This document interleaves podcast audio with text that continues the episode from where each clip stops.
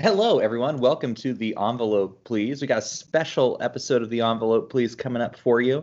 Um, we uh, want to discuss one of our favorite decades in full, the 1940s, and just quickly run down what we think are the uh, rankings for the top 10 Best Picture winners in uh, 19, in 1940 to 1949. That is correct. Yeah, we're gonna break it down, see what our favorites were, and kind of see if they match up between the two of us. And if they don't, then we're gonna fight and bicker for the next, you know, twenty-ish minutes. yeah, basically. um, we uh, we're gonna try to do these. We've been we did a checkpoint episode a little while ago. Um, we'll probably do another one when, in a in a few years when we hit twenty-five at the Oscar. Like uh, uh, ranking all uh, people who just like lists. These are the episodes for you, basically. These are them.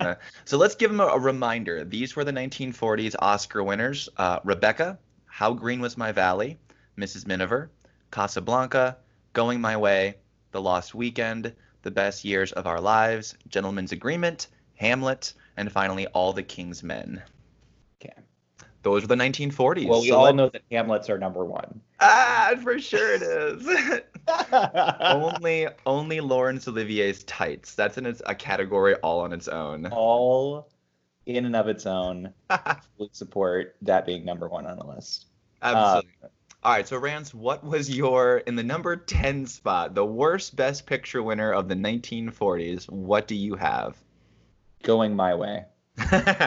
I have to say, I'm not shocked. That is what I have as well. I figured I figured we would agree on this one. Yeah. Yeah. Tell me, why did you put it in the last spot? Well, I, I may may I say, I don't think Going My Way is necessarily a horrible movie.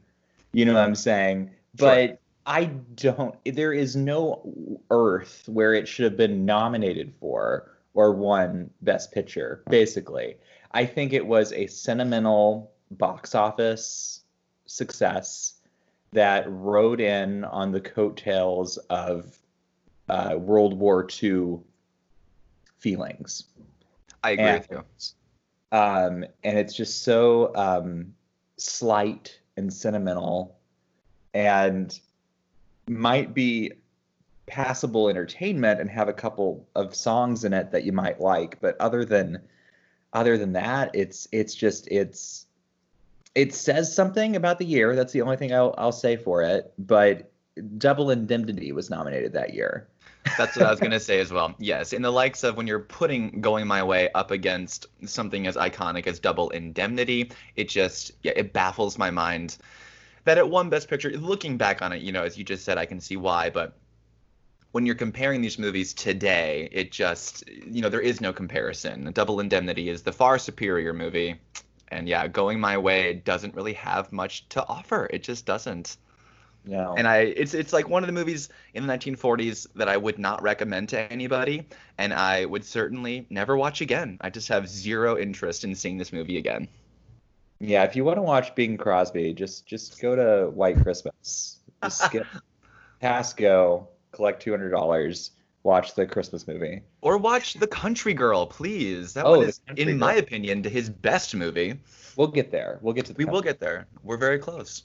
Yeah. All right, in the number nine spot, Rance, what do you have? Hamlet. yeah, okay, we're matching up. Yeah, I put Hamlet too. I put Hamlet at number nine as well. Yeah. yeah, for me, this is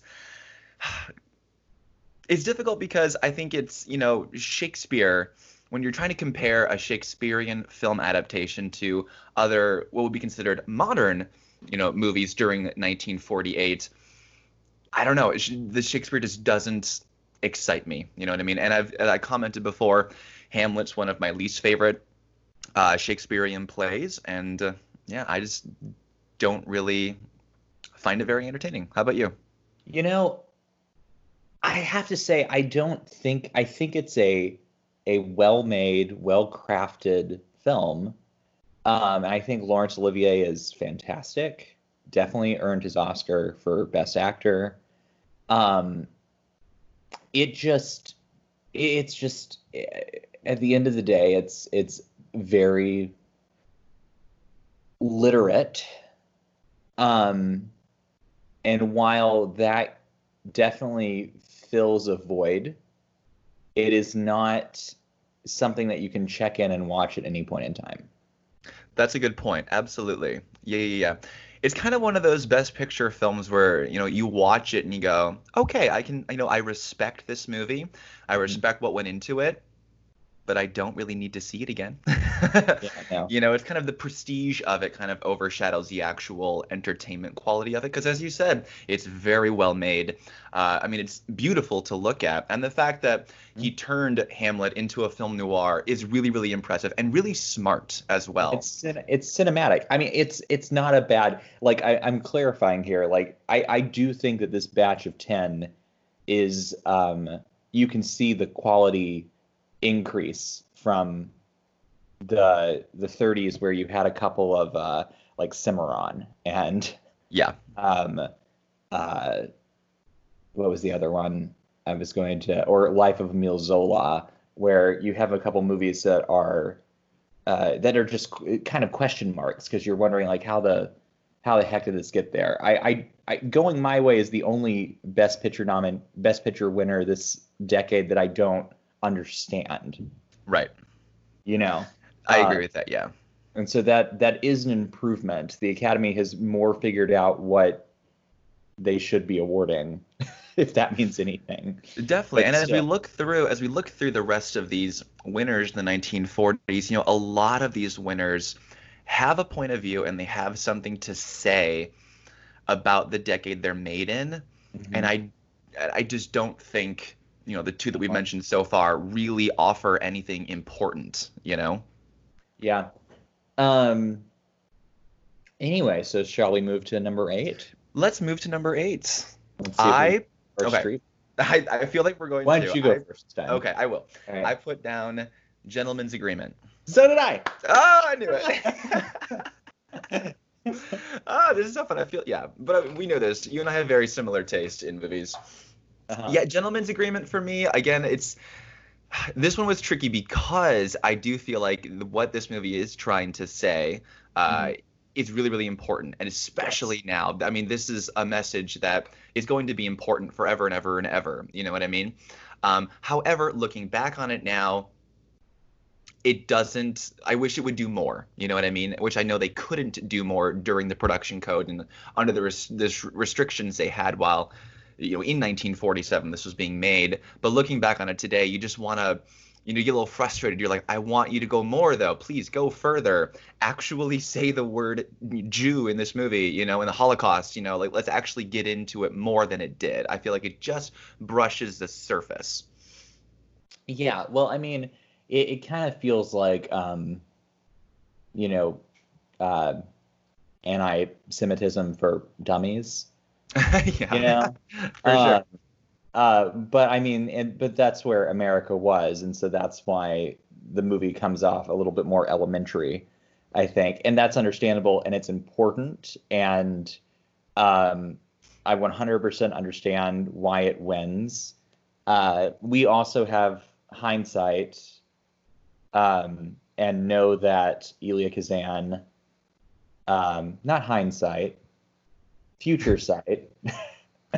right right And We- we know we that know. Elia Kazan is going to make some movies that are superior um, to Gentleman's Agreement. You oh know, yes uh, and um, kind of like another uh, director, writer we'll be talking about soon. Um, not Elia Kazan didn't write Gentleman's Agreement, but you get what I'm saying. Another director that we'll soon be talking about was also destined for greater things. But um, oh yes but uh, uh, I mean, no one knew that on the waterfront was going to happen at that point. You know, Definitely, and this is still, you know, relatively relatively early in Elia Kazan's film career, at least, where he's still. This He wasn't before he quite- out people. That's what I'm saying. He's not quite the controversial figure he Yeah. is in just a matter of, you He's know, just a couple of years. very progressive filmmaker. You know, Yes. you look at his choices for films; they're always about social issues. He's kind of Uh, like, um, you know, if we're not going to controversy aside, just from you know a, a director standpoint, he's kind of like an earlier Mike Nichols who got his start doing these amazing stage productions and then moved to film and was able to kind of create the same kind of magnetic energy um, mm-hmm. in movies as he was able to do on the stage. Also, another the, very actor friendly director. Exactly. And I think that those two kind of seem to go hand in hand. When you're working on both mediums of stage versus movies, you really, you know, your actors are really what you have, especially on the stage. That is an actor's medium, you know, and you learn how to coach actors and direct actors. And that's why I think when those stage directors move to the cinema, the acting is always so good. And I'll say that about Gentleman's Agreement. The acting is really, really good. Yeah. You yeah, know, it is, it is a, again, like not a bad movie. It's just, uh, you know, mm-hmm. on the grand scale of the it's 1940s. Not as ex- exactly. It's not as and exciting as we would heavy want. hitters in the 1940s. In fact, I will say the next six movies that are left, I all really like every single one that's left. I so, love this. So, what is your? Let's go on to it. What's your number seven? The number seven spot. Or seven movies that are left. How green was my valley? That is what I put too. Little Roddy McDowall. um, I mean, how can you not love Little Roddy McDowall? I I think How Green Is My Valley is. Uh, yeah, I mean, it's a John Ford movie. It's great. It's really well made. It um, has great acting. Um, the cinematography is gorgeous. Beautiful. Uh, it, it's a really well told family story. Uh, um, and it's a solid movie. It, it feels like a middle of the pack movie though, because there's it's like there's nothing wrong with it, um, but it's also not like top Apple echelon, you know. Definitely. Uh, type of movie, and it did. You know, it does have that caveat that it has to have the the anchor that is hung to How Green Was My Valley for all of its life is that it beats Citizen Kane but that's not exactly. how Green Was My Valley's fault. You know what I'm saying? So it's like it's not. Uh, it's, it's, definitely not. It's a great it's a great little movie. It's um yeah, I mean it's a solid film. That's that's it. I'll agree with you. I put it in my number 7 spot too. You know, I when I watch it for the first time, there's a lot of expectations built up because it is the movie that beat Citizen Kane, but it didn't deserve to beat Citizen Kane, which is what you just mentioned. That's kind of you know the what's following this movie. However, when I watched it, I was really kind of surprised by how much I really did enjoy it. So that's kind of why it moved down a little bit further on the spot for me. I yeah, like you said, there's nothing wrong with this movie. Uh, it's just you know a, a matter of taste. Where the six below this, I happen to really, really like. I. Yep, you you. I and and that is we are. I, that's when I when I said the top six, I kind of forgot about How Green is My Valley because that's the other thing you also forget about that movie. Um, you do. let's just go ahead. Why don't you tell me your number six? Okay. Because I think this is where we may divert. We'll see. I think it is too. I think it is too. Yeah. Okay. In my number six spot, I have Mrs. Miniver. Okay. Uh? I have uh you talk about Mrs. Miniver and then I'll tell you what's on mine. Okay. Mrs. Miniver, it it um was kept out of my top five for a couple of reasons. The first reason being this is William Wyler's second Best Picture film in the 40s, also his second discussing World War II. In my opinion, it is um, not it is the one that isn't as good. You know what I mean? It kind of stands as the number two over his other film. Um, and also, I there are parts of Mrs. Miniver that I just think need to be cut out completely. Mainly the whole flower contest subplot. I just think that takes away from the overall dramatic yeah. impact of the film. It really slows the movie down and does not do it any kind of justice. However, the performances are um, really, really good in this movie in particular Greer Garson. But they just missed on the top five because I liked William Wyler's other Best Picture winner a lot better. How about you? Uh, The Lost Weekend. Mm. Um, I The Lost Weekend's great. I just want to clarify that.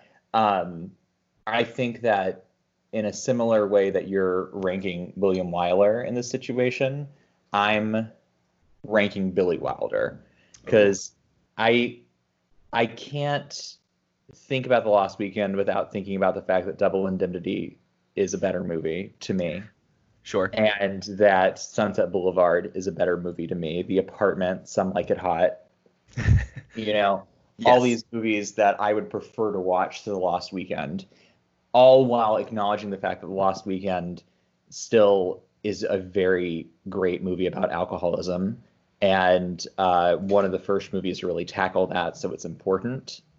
Um, also, in terms of Best Picture, compared to the next five I'm going to be discussing, it does feel a little uh, small. Sure. So I can see uh, that.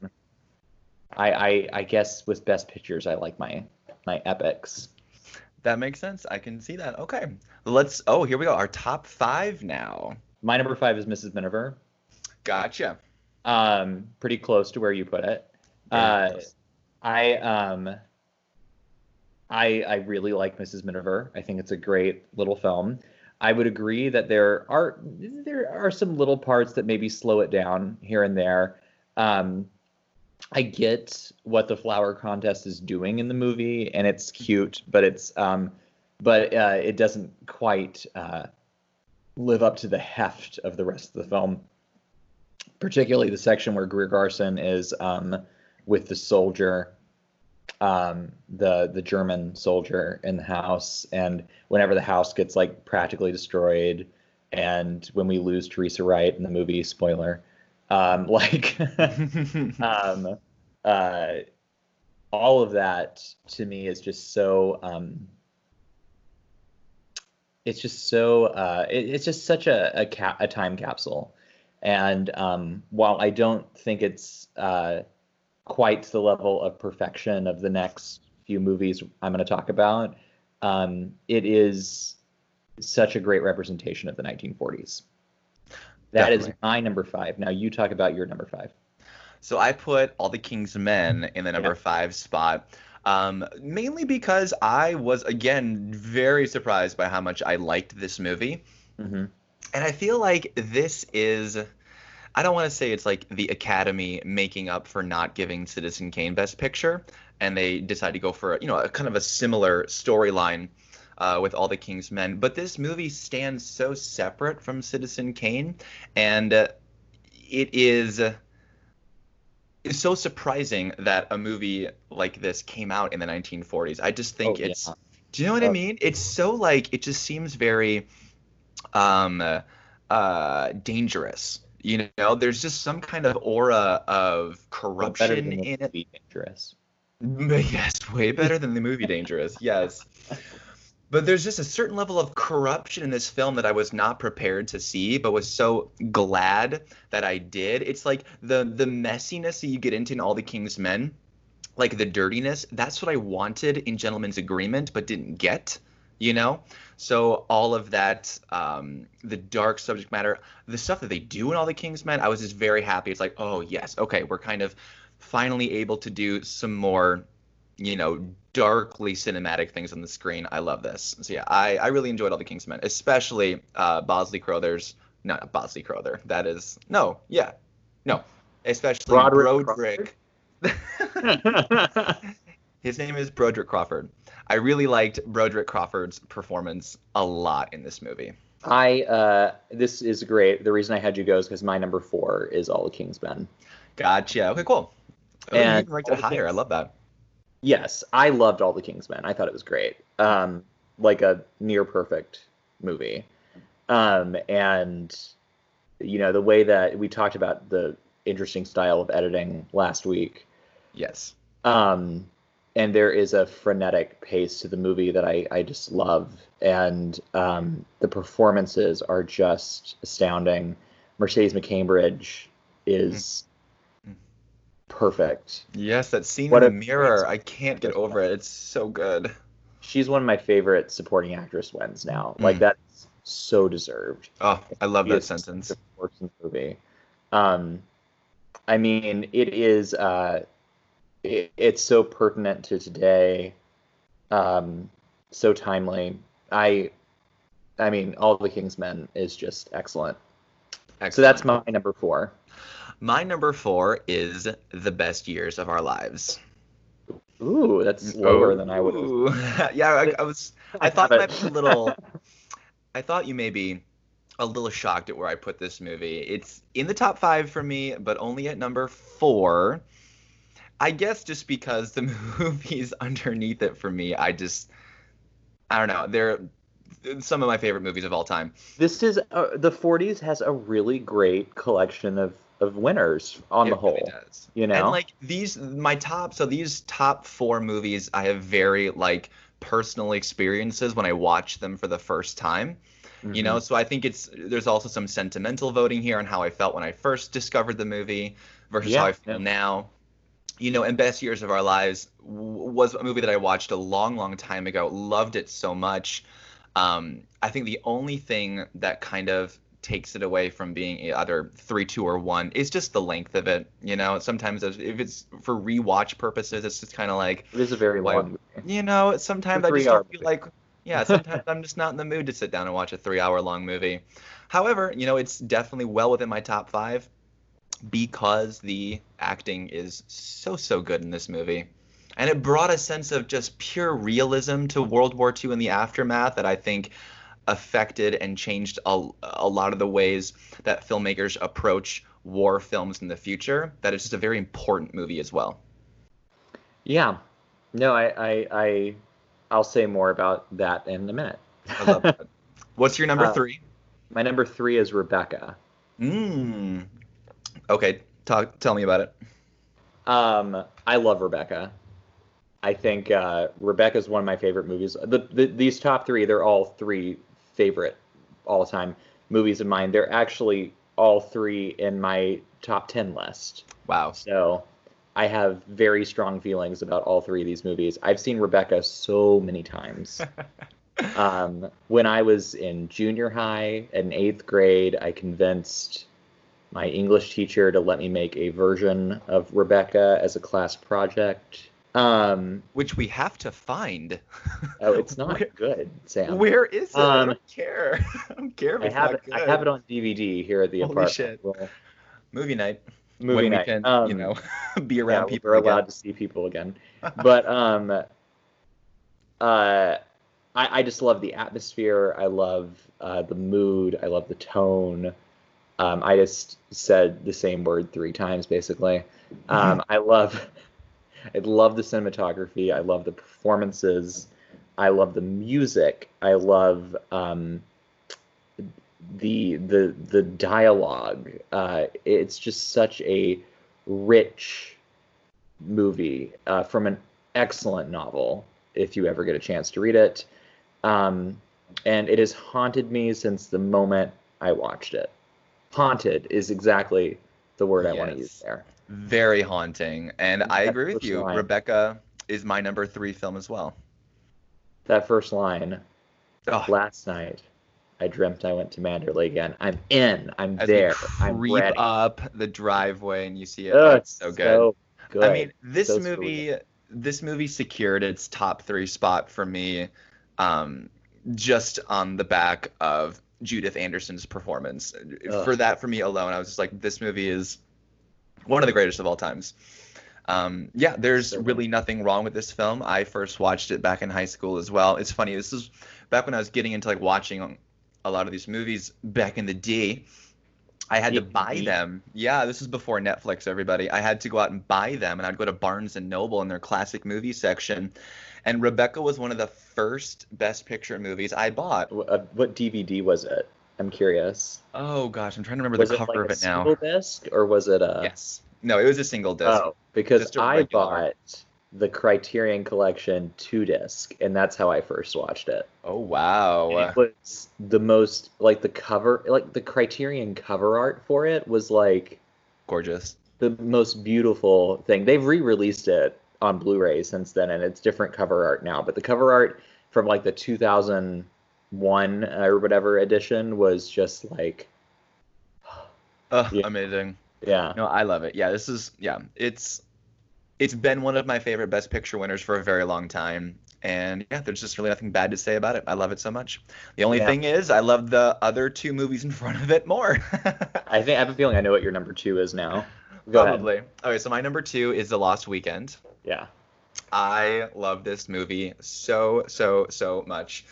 Um, I think uh, everything you said about Rebecca, the Uh-huh. atmosphere, the haunting quality to it, I feel like is very true for Rebecca, but it's also very true for The Lost Weekend, but making it more of a modern take on it and kind of brings it into your home. Like this could be a story that could happen to anybody alcoholism, writer's block, depression, all of that stuff wrapped up into one just twisted movie. I love it. Um, yeah, well, I mean, I gave my thoughts about it a second ago, and so Yep. um, I think that we are ultimately on different pages, but the same book. I love that. Yeah, that's true. that's very true. Um, okay, uh, so that leads us to number two for me, Yes. which is the best years of our lives. Yep, that makes sense. I love the best years of our lives. Um, it is not something that I can necessarily sit. If I, the problem with best years of our lives for me is not that it's three hours long, but that if I if I were to see it on TV or something, I would then not be able to do anything else for the next three hours because I'll be sitting there watching the best years of our lives. Um, Yeah. Although I can pick it up at any point in the movie and I'm into it. Um, I love the character development. I love, um, I love what it's saying about war. I love what it's saying about, um, about our society. Uh, I think it the message of it holds up so incredibly well, and the direction is perfect. Um, nothing. It's not too sentimental. It's not. It just hits. It just hits it right there in the spot where it's most effective to say what it's saying. I agree. I would agree. Okay, so big shocker. What's one, Sam? It is Casablanca. Could there be any other? There, I mean, it's everything people say about Casablanca is true. I don't know what else to say. no, it deserves the hype, people. I just, if you haven't seen Casablanca, I, I you have to. You just, you really have to. It is It's just one of the so seminal great. examples of American filmmaking. It's so great. It's Yeah, it's got everything. It's just like it's it it sucks you in. It's just such a and it's it's if you want to talk about length of a movie, it's like what an hour forty five or something. It's like the perfect movie. Perfect. Um, Yes. and it just like it like it starts and It just and goes.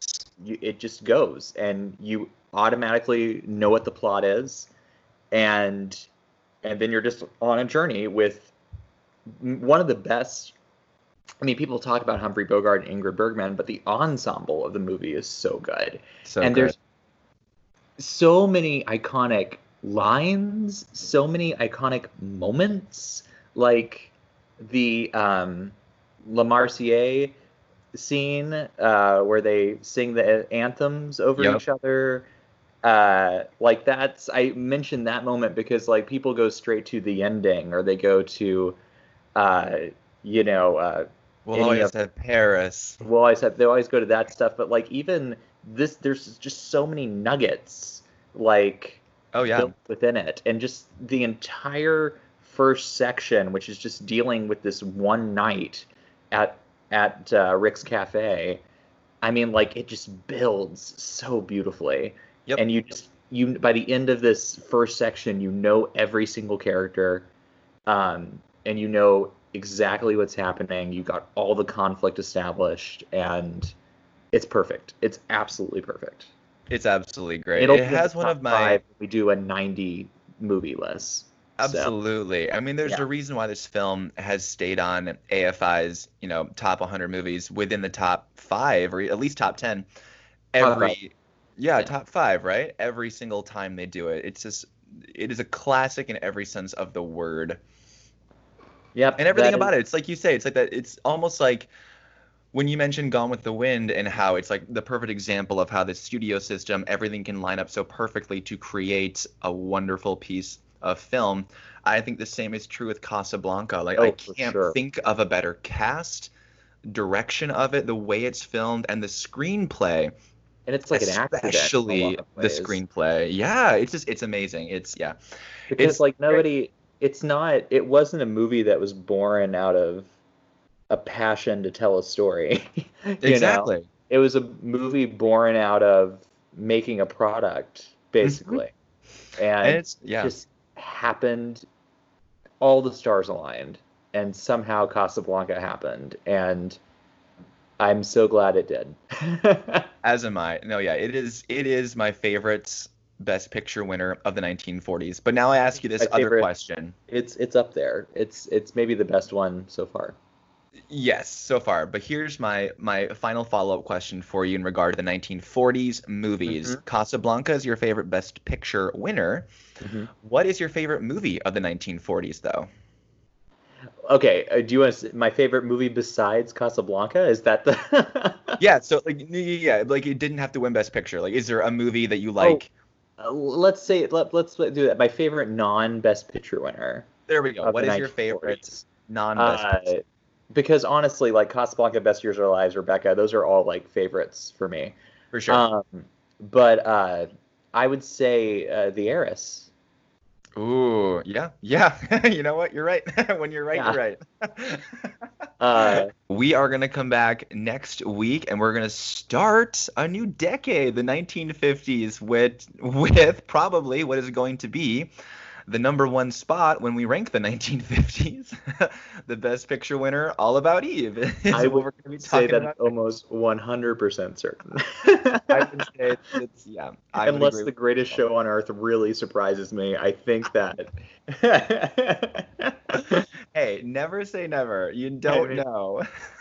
okay, so we'll talk to you next week, guys.